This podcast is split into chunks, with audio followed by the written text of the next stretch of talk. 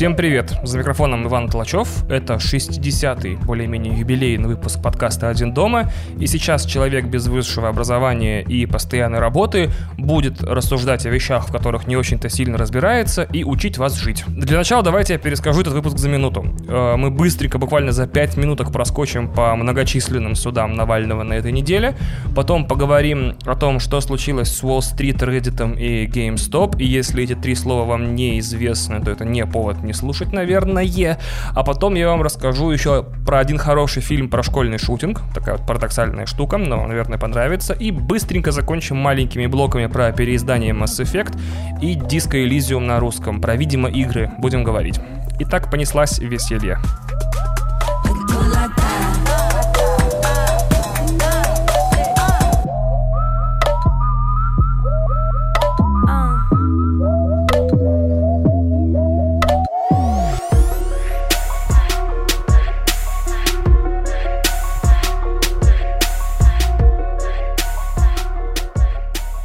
Вот вам Первый бесполезный факт выпуска. У дежавю есть антоним, это jamais vu, или если точно следовать французским правилам ударения, то, наверное, jamais vu. Это состояние полностью противоположное дежавю. То есть вы видите человека или место, или ситуацию каждый день, и она знакома вам от и до. Но в состоянии jamais vu вы как будто столкнулись с этим впервые. Как будто все ваши знания, весь ваш опыт и все остальное пылесосом сдуло в этот момент. И вот у нас на днях, по ощущениям, было некое коллективное жумевю на э, весь интернет. Вроде как с картиной российского правосудия мы все с вами знакомы. 21 век нас очень сильно в этом плане всех удивил.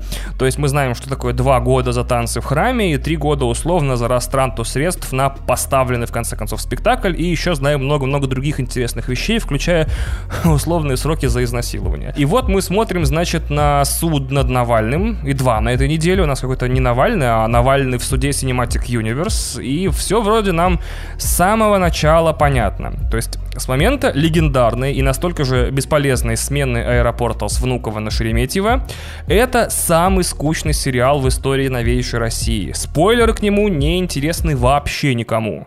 И тем не менее, когда неминуемый, предсказуемый и вполне ясный, видимый за километр, сюжетный поворот все-таки настигает нашего главного героя, вдруг все такие Фейсбуке и Твиттере и во всех остальных социальных сетях хватаются картины за голову и такие «Что произошло? О, господи, можно сойти с ума! Вот это, конечно, да!» И да, судя по тому, что я не видел э, трансляцию суда э, по поводу клеветы на ветерана, не исключаю, что я, кстати, плохо смотрел и фигово искал, но мне кажется, что на самом деле там все происходит так. Навальный садится, э, рядом садится судья, свидетели, и они начинают, значит, разгонять приколдесы э, и просят самые дикие придуманные диалоги журналисты медиазоны постить в Твиттер. Мне очень сложно поверить, что такие слова в такой последовательности могут издавать настоящие живые люди. И тут я вспоминаю, что этому ощущению на самом деле 10 лет. И впервые я не мог поверить, что в суде можно нести околесицу часами, и никто не будет умирать со смеху э, из присутствующих. А, это было как раз-таки 10 лет назад, примерно на процессе Pussy Riot, да. А, Википедия говорит, что jamais vu это, или jamais vu, это супер редкое явление, в отличие, значит, от своего популярного брательника. И, как нам пишет Википедия, свидетельствует о сильном нервном переутомлении или о серьезных психических заболеваниях. Так что я рекомендую нам всем, и тем, и другим, как следует отдохнуть в ближайшее время и полечиться.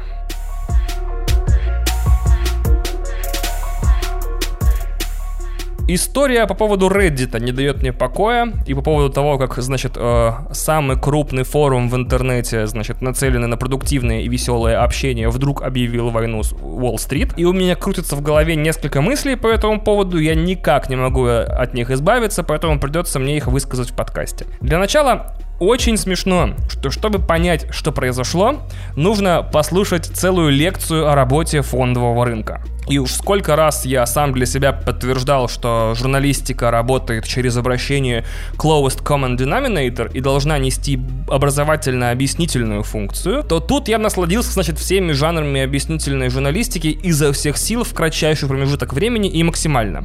Что такое Lowest Common Denominator? Вполне разумно предположить, что если издание читает, к примеру, 9999 людей с тремя высшими образованиями, и каждый из них знает минимум 10 языков, и из них еще минимум 3, значит, языки программирования, но при этом, значит, один из читателей издания все-таки родился в селе Нижние Пиндюки, и при этом родился не просто так, а с тяжелым генетическим отклонением, не позволяющим ему усваивать какие-либо знания вообще, Плюс еще в какой-то момент в жизни случилось что-то ужасное, ему пришлось спешно удалить какое-нибудь полушарие мозга, правое или левое, тут уж э, судьба распорядилась сама, эм, то вот задача издания, к несчастью или к счастью, ориентировать контент на вот этого нашего ущербного бедолагу. И в этом случае, вот в случае с тем, что произошло с Reddit и Wall Street, э, в прессе начался трогательный детский сад. Типа, объясняем шортинг ценных бумаг на мешках с картошкой. Или что произошло с акциями GameStop, рассказываем на яблоках. Или как ударит Reddit э, по Wall Street, рассказываем на камнях и палках. И мне все это время было очень интересно, когда этот круг наконец-то замкнется, и кто-то найдет в себе силы объяснить происходящее на деньгах. Видимо, все-таки это буду я. Поэтому, Кристина, включи какую-нибудь классную музыку для объяснения финансовых концепций и поехали.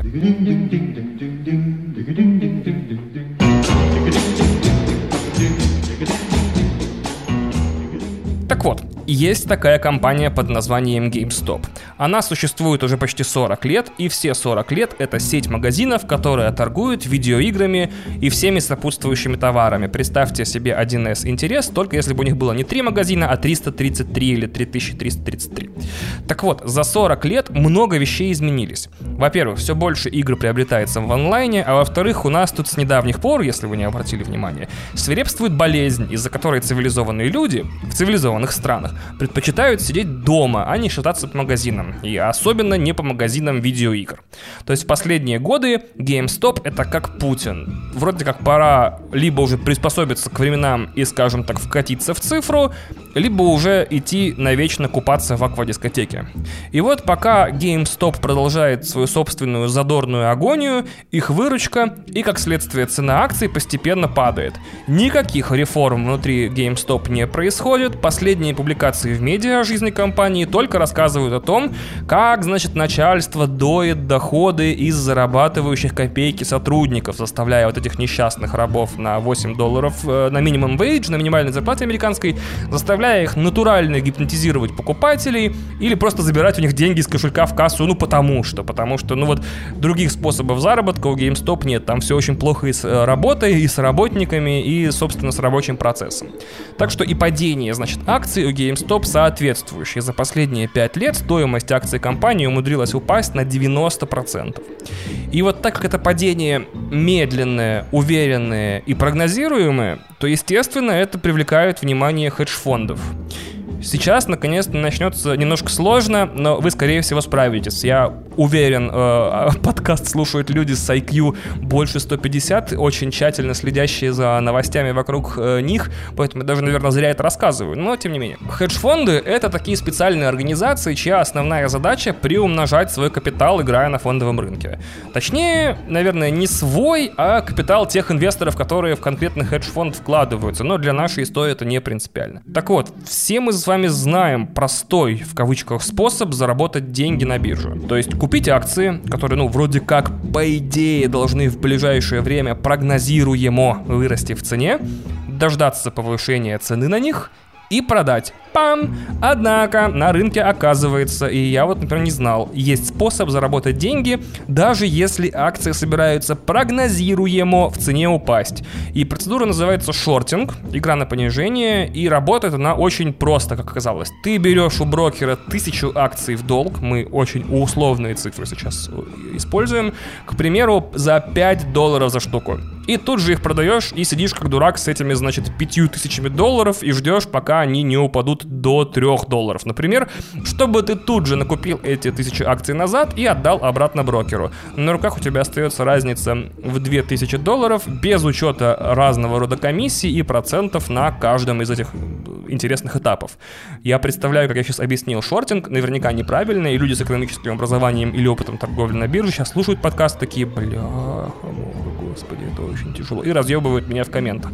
Но мне кажется, я вроде ничего не упустил. Если упустил, напишите, я в следующем выпуске поправлюсь на время... Поправлюсь на, на килограмм. А, значит, на время уйдем, значит, с фондового рынка на форум Reddit. Э, одну из самых больших, многоступенчатых и населенных площадок для обсуждения в интернете.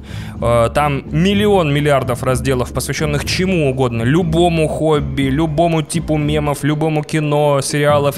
Так вот, там есть подраздел Wall Street Bets под названием, где инвесторы-любители, которые в жизни, значит, купили одну акцию и поставили себе в Инстаграме в профиле словосочетание «колдун инвестиций» или «финансовый маг», сидят и обмениваются своей, значит, бесценной экспертизой.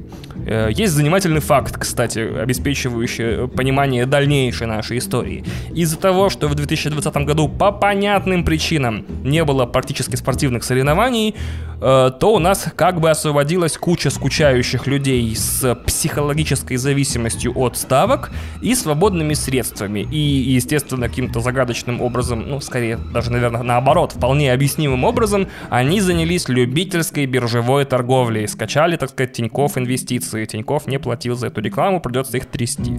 Одному из этих чудесных молодых людей под никнеймом Roaring Kitten ревущий котенок, пришла в голову идея потроллить рынок, купив и попросив братанов купить акции GameStop. Чтобы что? Чтобы правильно, значит, они выросли в цене, подставили всех тех, кто их пытался зашортить, одновременно проучить Уолл-стрит и как-то заработать денег в процессе. И вот, значит, весь этот э, подраздел, тысячи людей начинают скупать опционы на акции, тем самым поднимая их цены. Э, прикольно получается в итоге, что Уолл-стрит собрались, значит, наказывать те, кто из фильма «Игра на понижение» запомнил только сцену с Марго Робби в ванной, а из «Волка с Уолл-стрит» только инструкцию дрочить по 6 раз в день. Но ну, вот такая история, да. Они начали координированно скупать опционы на акции. Что такое опционы у нас не принципиально в этой истории. И сначала цена росла неуверенно, затем быстрее, затем торги пришлось закрывать из-за того, что на Уолл-стрит, видимо, нет столько успокоительных. Дело в том, что когда у тебя большая позиция в шорте, то есть ты как бы поставил много денег на то, что акции будут падать, не очень хотелось бы, чтобы эти акции росли. То есть ты взял их в долг, как мы помним из нашей гипотетической ситуации, за 5 долларов за акцию, поэтому даже если они вырастут на 1 доллар внезапно вдруг, ты несешь потери, потому что разницу тебе получается стопроцентно надо компенсировать из своего кармана.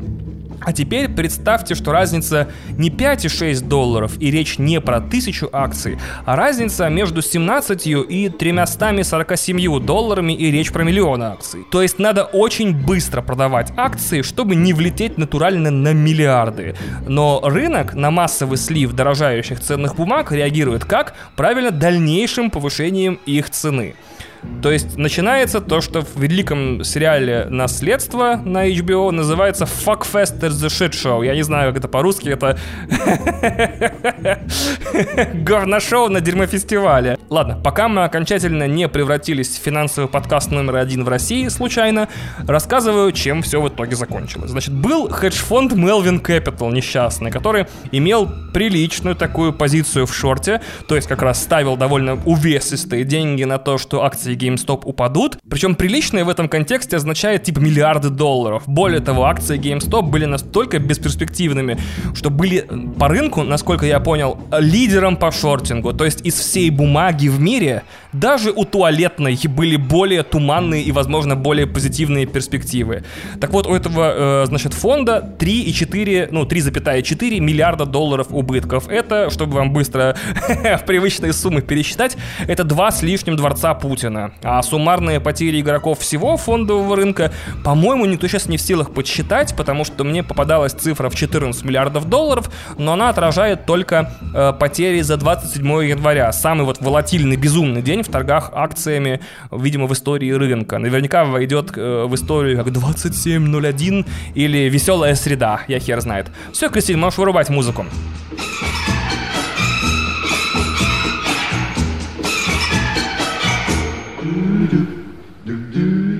Так вот, из этого всего хочется выделить несколько мыслей, если вы еще не уснули от моей глубокой финансовой аналитики или не выключили подкаст, потому что я ошибся где-нибудь в 80 местах, описывая схемы. Так вот, первое. Пускай при первом взгляде это натурально похоже на экономический терроризм.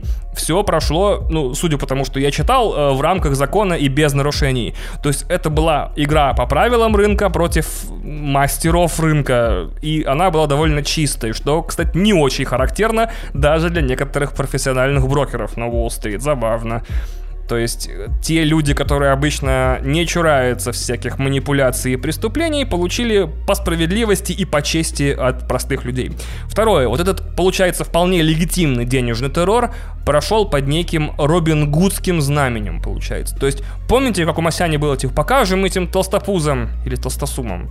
Блин, не помню. Короче, вся эта активность не только существовала для личного обогащения участников, она как бы подается в соцсетях и сейчас как э, о спасении мира от гнета капитализма это коллективный многомиллиардный fuck you э, всему этому классу брокеров, которые, по мнению этих людей, делают деньги из воздуха или трудов других людей.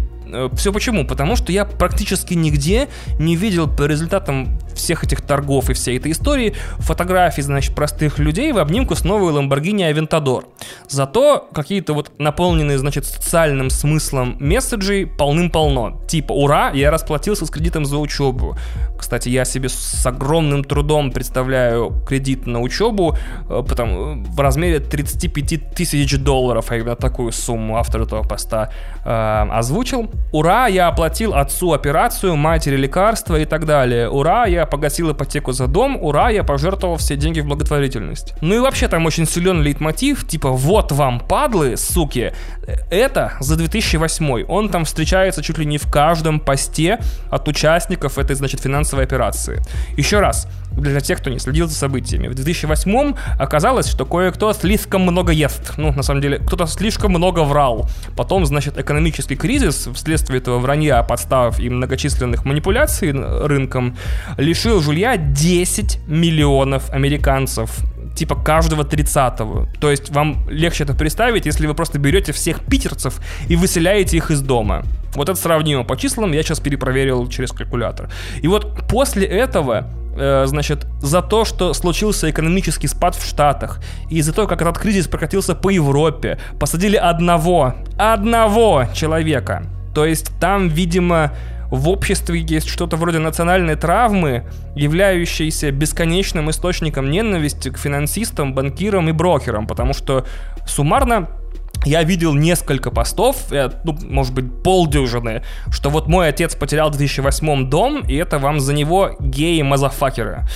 И третье, значит, там началось спасение утопающих руками... Я даже не знаю, типа, какую аналогию тут выбрать. С руками проплывающих мимо хитрых дельфинов, которые законно выторговали у людей кислород. Добро пожаловать в подкаст «Один дома», чемпион iTunes по странным метафорам.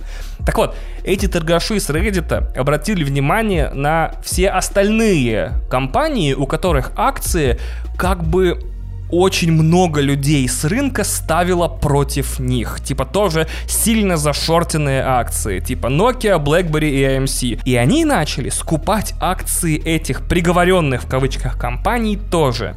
Я, если честно, до сих пор не знаю, как дела у Nokia и BlackBerry, но вот сеть кинотеатров AMC умудрилась случайно с полученных в результате вот этих вот манипуляций, скажем так, законных с ценой на их акции денег, раздать долги, которые сеть накопила за неработу на карантине. Натурально получается группа полубезумных подростков и молодых людей с Reddit спасают индустрии. Вот такой вот заголовок куда интереснее, чем пытаются нагнуть Уолл-стрит. По факту, я так понял, возможно, меня поправят, но денег у многих этих победителей нет есть как бы дорогостоящие доли в компаниях.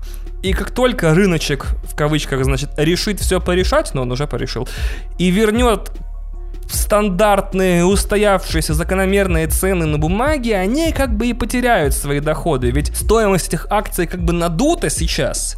И с каждым днем, по идее, должна возвращаться на исходные позиции. Наверное. И получается, их заработки тоже одновременно тают. А если они все вдруг решат свои бумаги продать, значит цена начнет падать еще быстрее. То есть они все сидят с долями в GameStop, в обреченном магазине видеоигр, и ждут, что же будет дальше. Типа, держать акции дальше, продавать как-то организованно, и, потому что кто-то же должен их еще и купить, как бы за большие деньги. Хотелось бы посмотреть на этого человека. Опять же, если вы разбираетесь в этом лучше меня, пожалуйста, напишите, может быть, я не прав. Пятое что я хотел бы отметить. Очень много было очень интересных пророчеств э, на тему того, что такие движухи, когда люди из интернета умудряются вдруг профессионалам с Уолл-стрит, с образованиями там, и опытом работы нанести многомиллиардные убытки своими приколами, могут привести к полному краху экономики как таковой. Э, для начала там, значит, э, людьми, у которых, видимо, больше образования, чем у меня, рисовались сложные цепочки из банков, которые страхуют хедж-фонды, которых страхуют другие банки, и типа по цепочке вся эта система должна обрушиться от одного удара по одной компании и по одной акции. И получается, типа, ты просыпаешься, а экономики нет, потому что ребята с Reddit решили как бы надуть акции магазина по торговле видеоиграми. Самая смешная история была бы в истории человечества. Вообще, мне кажется. А у меня возникла другая мысль, типа, если все деньги фундаментально держатся на доверии им, это, это не моя мысль, это у Кима Стэнли Робинсона в, в Министерстве будущего было, что фундаментально деньги это оценка веры в них. То есть в одни деньги верят больше, в другие деньги верят меньше, но как бы на некоем супер базовом уровне деньги это гарантия того, что вот за эту бумажку ты можешь получить что-то, какие-то услуги, какие-то товары и так далее. А если, значит, человеческая цивилизация последние несколько лет двигает от тебя деньги дальше, типа, а теперь как бы это не деньги, это теперь карточка, как бы там где-то в небе есть, значит, э, спутник, который передает информацию, где-то есть сервер, где хранятся вот сколько у тебя денег, но их у тебя как бы нет, но они у тебя как бы есть. То есть как будто день, э, человеческая цивилизация пытается проверить, насколько сильно она может от тебя отодвинуть деньги, твои собственные, сохранив веру в них. И как только, значит, окажется, что никакие деньги не в безопасности, потому что любые деньги обречены в таких вот, из-за таких вот ребят с Reddit, то как бы это еще один, одна потеря для экономики. Типа, ну смысл в деньгах, если они вот таким манипуляциям подаются, и какие-то хулиганы, хер знает откуда, могут уронить, значит, э, фондовый рынок на десятки миллиардов долларов. Значит, деньги это говно, фак you капитализм, все переходим к обмену шкурами, женщинами, животными, молоком и сыром. Шестое. Прикольно прикольно, что в учебниках будущего может быть голова, где, значит, будет написано, что какой-нибудь финансовый коллапс 2021 года вызвал человек по прозвищу «Ревущий котенок». Вот такая мысль. Седьмая мысль. Мне кажется, что есть особая ирония в том, что бездельники с доступом в интернет и большим количеством свободного времени превратились в итоге в силу глобальной справедливости, в такого коллективного Бэтмена. То есть к привычному обитателю Reddit и многочисленных других сетевых сообществ, в том числе Imageboard, вот этому вот подростку 1824 без особых социальных связей прилипла аббревиатура NEET, NEET, Not in Education, Employment or Training. То есть люди, которые в данный момент не получают никакого образования, не имеют постоянной работы и не проходят в данный момент типа никакой подготовки, типа профессиональной, спортивной, военной, медицинской, сами там добавьте. И вот я давно слежу за социальной движней этой в Штатах и у нас, то есть понимаете, существует прослойка молодежи, у которой нет ни ориентиров, ни амбиций, ни стремлений, а есть только куча свободного времени, доступ ко всей информации в интернете и бесконечная злоба на несправедливый мир. Тут важно отметить, что не все нииты инселы, но и не все инселы нииты, но при этом эти множества более-менее пересекаются. То есть получается, нас ждет будущее, созданное из всех политических сил в мире, не знаю, как слово подобрать, профессиональными тунеядцами. Что вообще дает очень интересный штрих картине вот этого футуристического киберпанка, который нас э, в ближайшие годы ждет. Осталось дождаться того, как инселы начнут свергать режимы, или создавать искусственно какие-то кризисы, э, в том числе политические, я не знаю, военные или еще какие-то, потому что экономически вот они вполне в состоянии создать. Ну и восьмое хотелось отметить, тот факт, что у этой истории за первые же, кажется, две недели да, за две недели наметилось четыре экранизации. То есть о чем-то нам должно говорить. Либо о том, что Голливуду нечего экранизировать, либо о том, что вот такая вот интересная история, в значении школьная история происходит у нас на глазах. И я всего лишь жду от всего этого, значит, э, естественно, триллер Дэвида Финчера по сценарию Аарона Соркина.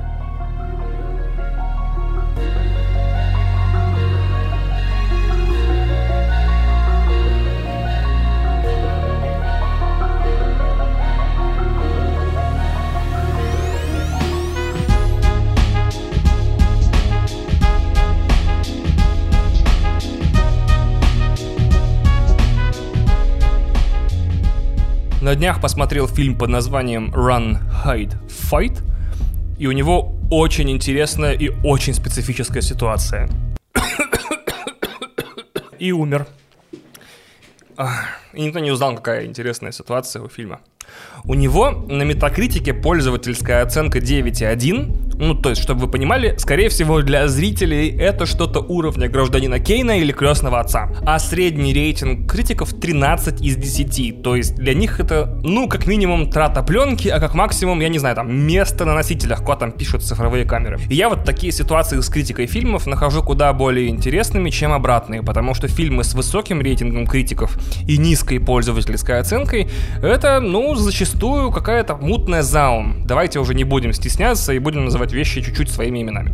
Поэтому, разумеется, я бросился его смотреть, и да, скажу сразу, это, разумеется, не 9,1, но и не как бы 13 из 10. Это в широком смысле крепкий орешек в школе с девушкой в главной роли. То есть в обычной школе, то есть прямо вот э-школе, как будто ее из подростковой комедии выписали, э, прям декорацию, вдруг случается шутинг, ничего удивительного, это даже не поворот сюжета, это, наверное, простой вторник э, в американской школе. Как бы, простите за англицизмы, раз уж э, у нас был шутинг, то у нас еще есть и hostage situation, значит. В роли злодея в фильме группа старшеклассников типа хулиганов-альтрайтов. Там, значит, хрестоматийный набор персонажей.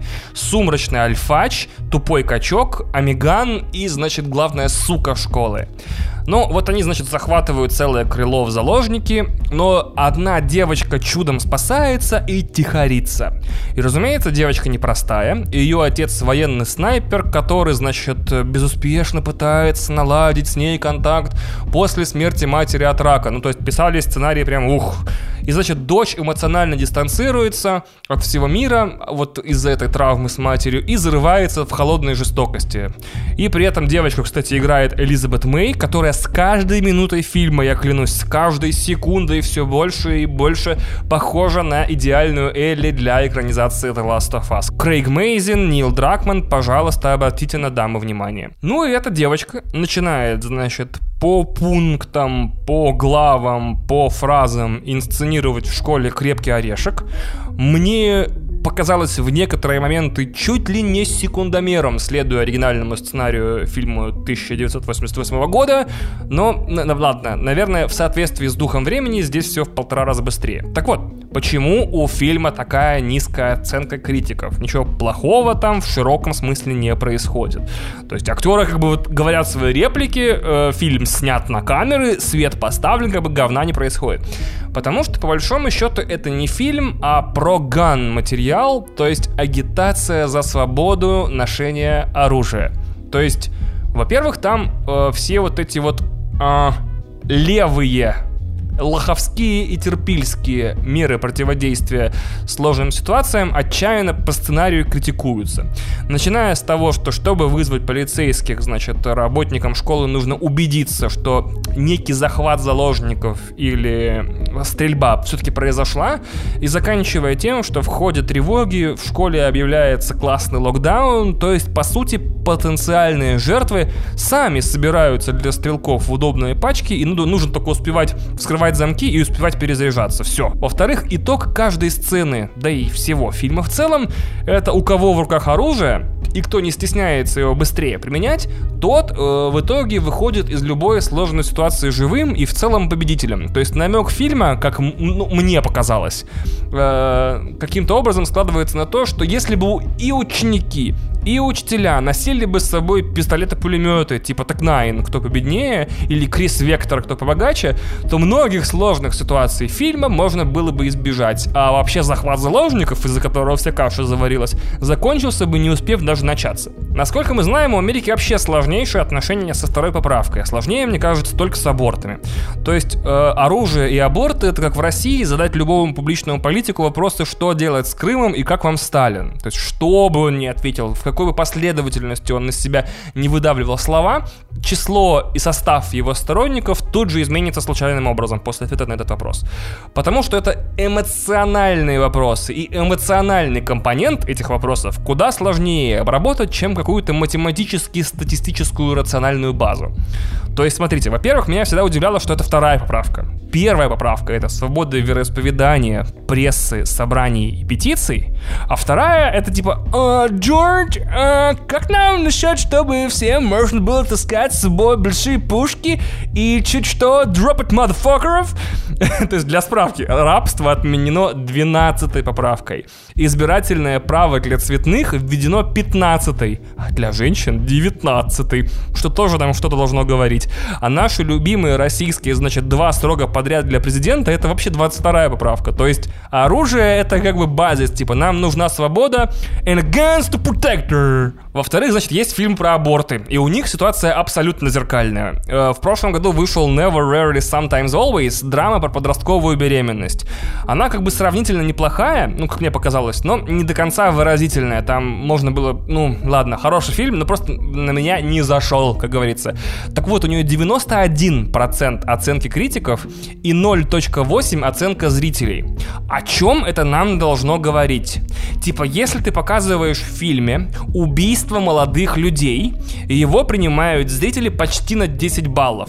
Однако, если в фильме всего одно убийство, но, а, скажем так, слишком молодого человека, то это сразу как бы 0.8. Так вот, я почитал критику, и Run Hide Fight обвиняют в том, что это прямо прямо как будто втихаря проспонсированная вот этой вот ассоциацией за ношение оружия реклама вооружения и продвижение законодательных реформ по поводу оружия в школах.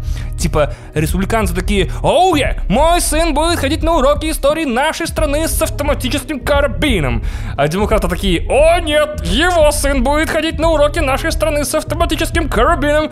А производители оружия и сети розничной продажи оружия такие, оу, yeah, новая акция, скидка для детей на автоматические карабины, чтобы ходить с ними на уроки истории нашей страны. Если вам вдруг интересно, как может выглядеть крепкий орешек в школе, или вы хотите узнать, какую актрису я на полном серьезе считаю лучшей Элли для сериала на HBO, то вперед.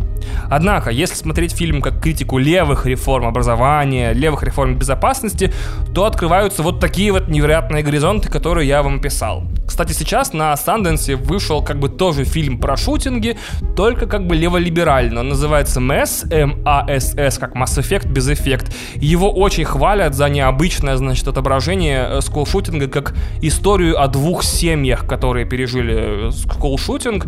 Э, вот я, к сожалению, пока не смотрел, но очень как бы хочу, чтобы вот эту тему про скулшутинги в подкасте потом после его просмотра как-то закрыть. Но вообще нам, россиянам, до такого, то есть до фильма, который критикует реформы, предложенные э, другой партией, расти и расти. Потому что в стране с однородной властью, зацикленной на исполнении воли одного лидера, это, кстати, авторитаризм, здравствуйте, искусство не может навязывать никакой диалог. Оно либо получается пропагандистской агиткой, либо, значит, кинематографическим маршем несогласных и оппозиционным высказыванием. То есть в итоге почти все российское кино последнего времени это шкала от Союза спасения до, значит, э, Звягинцева. В общем, Run, Hide, Fight в российском прокате «Беги, прячься, бей» в кино с 4 марта можете пометить в себе в календарике.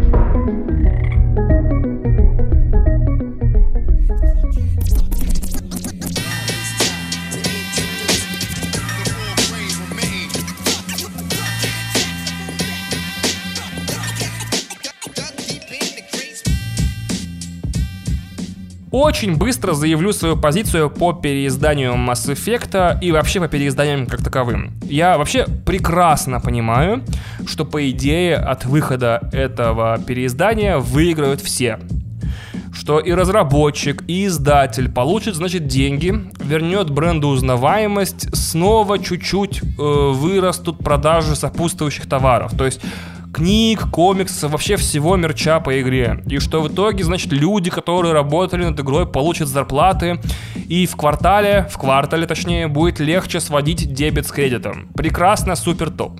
Я понимаю, что этим переизданием будут довольны игроки, и кто-то из них там, значит, перепройдет и поплачет и подрочит ностальгическими слезами по 2007 и 2009 году, когда доллар стоит 25 рублей. Ну, я уже тоже начинаю плакать.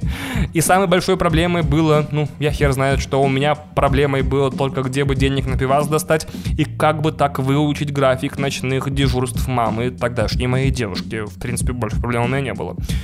Кто-то, может, даже поиграет впервые, и ему даже не нужно будет делать лицо куриной жопой от графики управления и всего остального. Но я не могу ни к одному ремастеру последних лет относиться иначе, как вот тебе переделанная старая игра вместо новой крутянской. То есть даже киноремейки, которые у нас принято вообще всегда ругать, как будто, типа, нечто ужасное, всегда хоть чуть-чуть стараются осовременить историю, ну хоть что-то поменять, ну типа хотя бы раздать героям мобильные телефоны. А тут нас ждет абсолютно фундаментально та же игра. Короче, я понимаю даже, что силы на ремастер и на создание новой игры тратятся разные. Но я лично все равно считаю, что за каждым ремастером стоят люди и время, которые можно было либо пустить на совершенно новую игру, либо на то, чтобы другая игра стала чуть-чуть лучше. Поэтому я как бы за все новое. Но опять же, у вас на этот счет может быть не просто другое мнение. Может быть для вас Mass Effect вот этот Legendary Edition это самая ожидаемая игра 2021 года. В таком случае, что ж, счастья вам и удачи. Но я иначе думать не могу. Для меня каждый вот подобный ремастер это как будто недоделанная другая игра или не сделанная новая.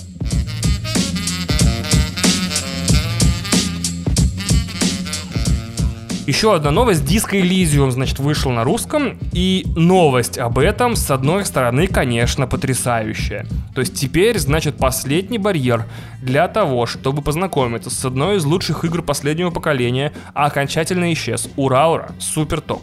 К тому же я к своему не то чтобы удивлению, сколько наоборот к удовлетворению ни одного отрицательного мнения о переводе не слышал до сих пор.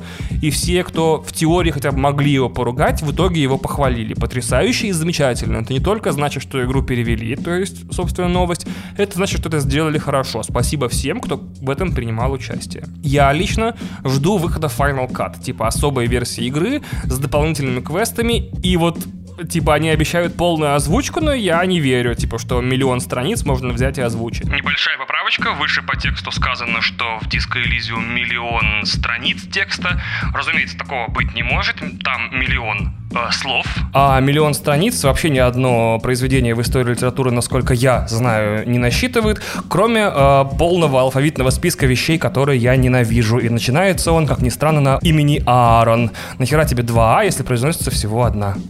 Моя задача дождаться Final Cut, перепройти игру еще раз и вот как по поводу перевода Disco Elysium, вот это для меня очень сложная тема. Я не буду скрывать от вас, дорогие подкастослушателями, что я хотел бы и дальше годами, а по возможности десятилетиями использовать эту игру как способ доказательства своей невероятной невероятности как некое, знаете, такое сакральное знание, доступное только единицам на всем мире, которые владеют английским в достаточной степени, чтобы врубаться во все, о чем там говорят. Чтобы, значит, вытатуировать себе на плече вот этот вот крутой символ коммунизма из игры, звезду в оленьих рогах, и когда меня будут люди спрашивать, откуда, а, что значит, я говорю, ай, фу, ты не знаешь, расслабься, типа, это не для тебя, блядь, татуировка, блядь. Теперь, значит, я не могу не чувствовать, что вот это вот элитарное произведение, великолепное и, значит, такое недоступное, и от этого в том числе еще дополнительно прекрасное, бросили на растерзание их немытым, необразованным дикарям с тяжелым отставанием в развитии, которые не то, что политические теории там или исторические мотивы какие-то не могут понять, конечно, не могут, они, блядь, не в состоянии выучить ебаный язык. Вот так. Поэтому я, конечно, только рад, что у Zaum будут большие или большие продажи в России, и что у них будет большая или даже большая, получается, аудитория э, в России, как в самой читающей стране. Обидно только, что эта страна привыкла читать не концептуальные фантастические детективы, как вот Диско Элизиум, а сраку всякую, типа доктора Курпатова или э, книги, продающие тексты в Инстаграм. Или даже такой вот чудесная новинка, я видел недавно в топе литературных магазинов, Минет.7 секретов полового члена, о которых вы должны знать. Во-первых, если честно, мне немного неуютно от того, что у члена самого, извините, прямолинейного органа в истории человечества могут быть секреты, а тем более семь. Ну, то есть представьте себе на секунду, это, наверное, будет сложно, как выглядит персонифицированный антропоморфный член. Э, то есть как бы он выглядел, если бы вдруг обрел человеческие черты и качества. Я смотрел тот фильм с Колокольниковым, не надо мне о нем писать в комментариях. Так вот, вряд ли бы он выглядел и разговаривал как человек, у которого есть секреты. Вряд ли бы он звучал так, типа «Эй, как Мне кажется, что все члены в мире, будучи персонифицированными и снабженные голосами и внешностью, разговаривают вот так.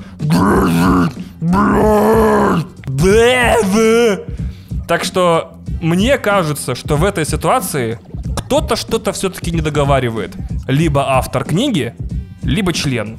И мне кажется, на этой фразе потрясающей и стоит этот потрясающий выпуск закончить. Но перед тем, как мы закончим окончательно, несколько важных объявлений. Во-первых, недавно мне написала э, верная слушательница подкаста Екатерина, и она прислала нечто невероятное. Она взяла шутку из 13 выпуска, посвященную минеральной воде Страстотерпец. Это разгон, на котором даже я уже забыл. Э, в виде аниматика, то есть это как будто не нарисованный мультик э, по подкасту «Один дома». Если я не забуду а я постараюсь не забыть. Ссылку я оставлю в описании подкаста. Пожалуйста, посмотрите. Это сделано великолепно и очень круто. Во-вторых, напоминаю, что социальные сети подкаста э, с 1 числа, с 1 февраля перестали существовать. То есть они как бы находятся там, где они находились, то есть в Твиттере, в Инстаграме и в Телеграме, но новых постов там не будет, а в описании и в закрепленных постах теперь ссылки на меня. То есть я теперь сам, собственный подкаст. Все, вот это времени на эту херню не было, желания заниматься этим не было, вести эти соцсети, поэтому э, и аудитория у меня все равно больше, чем у этих, значит, маленьких каналов для подкаста, поэтому подписывайтесь, пожалуйста, на меня, а не на страницу подкаста. Я попытаюсь заменить, значит, во всех предыдущих выпусках ссылки, чтобы люди сразу подписывались на меня.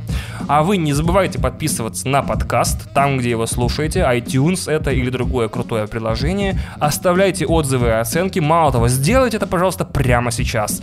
И присоединяйтесь к Patreon, как и эти великолепные, невероятные, потрясающие наши патроны. Дима Князев, Александр Лобачков, Дарк Лэббит, Тим, Юрий Реутский, Высоцкий, Солти, Антон Щербаков, Илья Кочетков, Павел Тернюк, Дмитрий Петров, Смелый Ёж, Герман Иванов, Джин Хант, Андрей Гущин, Дмитрий Чебаков, Артур Кей, Алишер Курбанов и Михаил и Михаил, потому что у него очень непонятно, как читать прозвище после э, э, имени Лель-Пель, буду называть его, или Лэл-Пэл. А, мало того, сейчас вас ждет невероятный крутой бонус. То есть вы сейчас такие, О, начал читать патронов, пора выключать. Нет, нифига. Вас сейчас ждет самое невероятное, что только можно себе представить. Значит, полгода я корпел над заметками по своему супер тайному проекту. Это должен был быть подкаст для тех, кто хочет завести свой подкаст. Я назвал его «Как издавать звуки», потому что там классная игра слов типа «издавать звуки» — это как бы за микрофоном издавать звуки, и «издавать звуки» — это как бы чтобы их публиковать, издавать издание. Так вот, этот подкаст выйдет целиком и полностью на Patreon. В нем будет три выпуска. Первый посвящен тому, что нужно знать, чтобы записать первый выпуск. Второй выпуск будет посвящен тому, что делать с подкастом дальше, как его вести, как, значит, планировать будущее этого подкаста и как его развивать. А третий выпуск будет составлен из вопросов по этому подкасту. И сейчас вы услышите первые несколько минут первого выпуска «Как издавать звуки».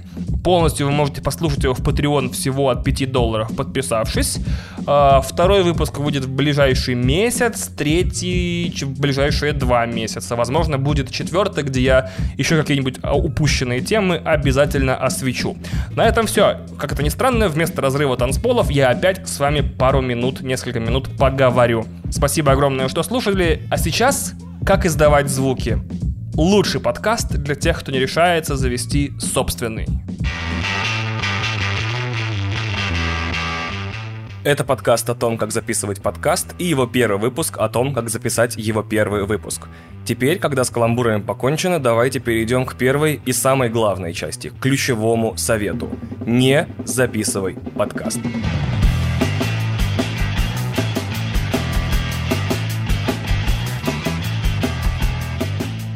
Потому что, во-первых, это будет очень плохо. По крайней мере, первые несколько выпусков точно. И все будут смеяться, закатывать глаза, а ты все-таки серьезный человек и не можешь позволить себе выглядеть дураком. Второе. Все, у кого мог бы быть подкаст, его уже завели. Тебе, ну или вам, если вас там несколько, придется находиться на одной платформе с сотней подкастов Медузы, Куджи подкастом и всеми теми, у кого есть деньги, команда и силы записывать по часу в неделю без проблем. Третье. Давай на чистоту. У тебя есть что слушать, тебя все устраивает, и по большому счету тебе нечего сказать и нечего добавить к дискуссии. Четвертое. Программисты и мастера по ноготочкам получают больше, и я не думаю, что подкасты – это лучший способ знакомиться с девушками или мальчиками в барах. Пятое. Этим действительно придется заниматься. И слово «заниматься» представь себе написанным большими буквами, огромными, гигантскими. Не только говорить в микрофон, но и писать текст. Довольно много текста иногда. Ковыряться в аудиоредакторе часами. Покупать какую-то технику за страшные деньги, которой почти всегда нет в наличии, потому что... Почему? Потому что у всех, у кого мог бы быть подкаст, он уже есть. А также придется рисовать, монтировать видосы и иногда даже заниматься SMM. Если вы до сих пор слушаете и вас ничего из перечисленного не пугает, и вы ни с чем из перечисленного не согласны, то поздравляю, вы и есть сопротивление. Добро пожаловать в «Как издавать звуки». Сейчас я вам все расскажу.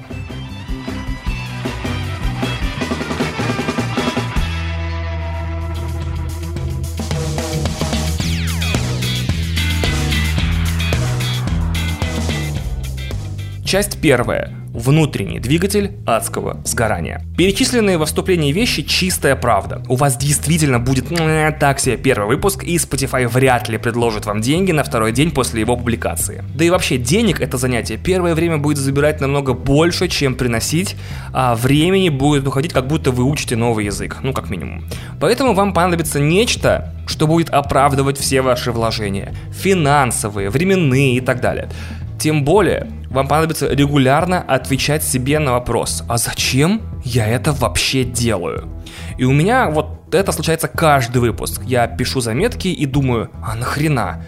Потом не могу записать нормально какой-нибудь дубль и такой, а кого эта часть волнует вообще? Для кого я стараюсь? Кто этот слушатель? Эта часть самая ванильная и больше всего будет похожа на мотивационную литературу. Но она же самая важная, потому что вам нужно будет каждый раз перед записью каждого выпуска самому себе объяснить, а зачем, собственно, вы говорите вещи в микрофон, которые потом услышат, наверное, какие-то люди, многих из которых ты никогда не видел и не знаешь. Поэтому вам нужно то, что я называю двигатель внутреннего сгорания. У него есть несколько разновидностей. Первое. Никто не прав, а ты прав. Все подкасты вокруг тебя ведут какие-то олухи, которые вообще ни в чем не разбираются. А вот я-то как раз разбираюсь во всем, поэтому крепите, привинтите этот микрофон как следует. Сейчас я все расскажу. Вторая разновидность. Кто-то когда-то сказал, что ты скучный, а ты на самом деле очень даже зажигалочка. И если надо, можешь держать зрительское внимание час в неделю без проблем. Третье. У тебя накипело по какому-то очень большому и очень важному вопросу. И всем срочно нужно об этом знать, потому что все люди вокруг тебя живут во лжи и самообмане. И только ты знаешь правду. Четвертое. Ну, начальник сказал, что у вашего завода по производству стеклянных часов должно быть э, что-то вроде индустриального подкаста под названием «Время и стекло». Пятое.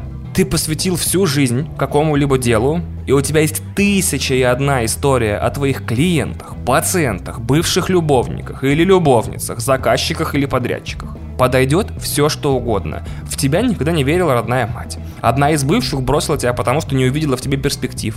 И теперь-то ты, пускай и через разговорное шоу, но им-то все докажешь. Так что, к сожалению, какой бы нездоровой ни была бы твоя мотивация, для начала она должна у тебя быть.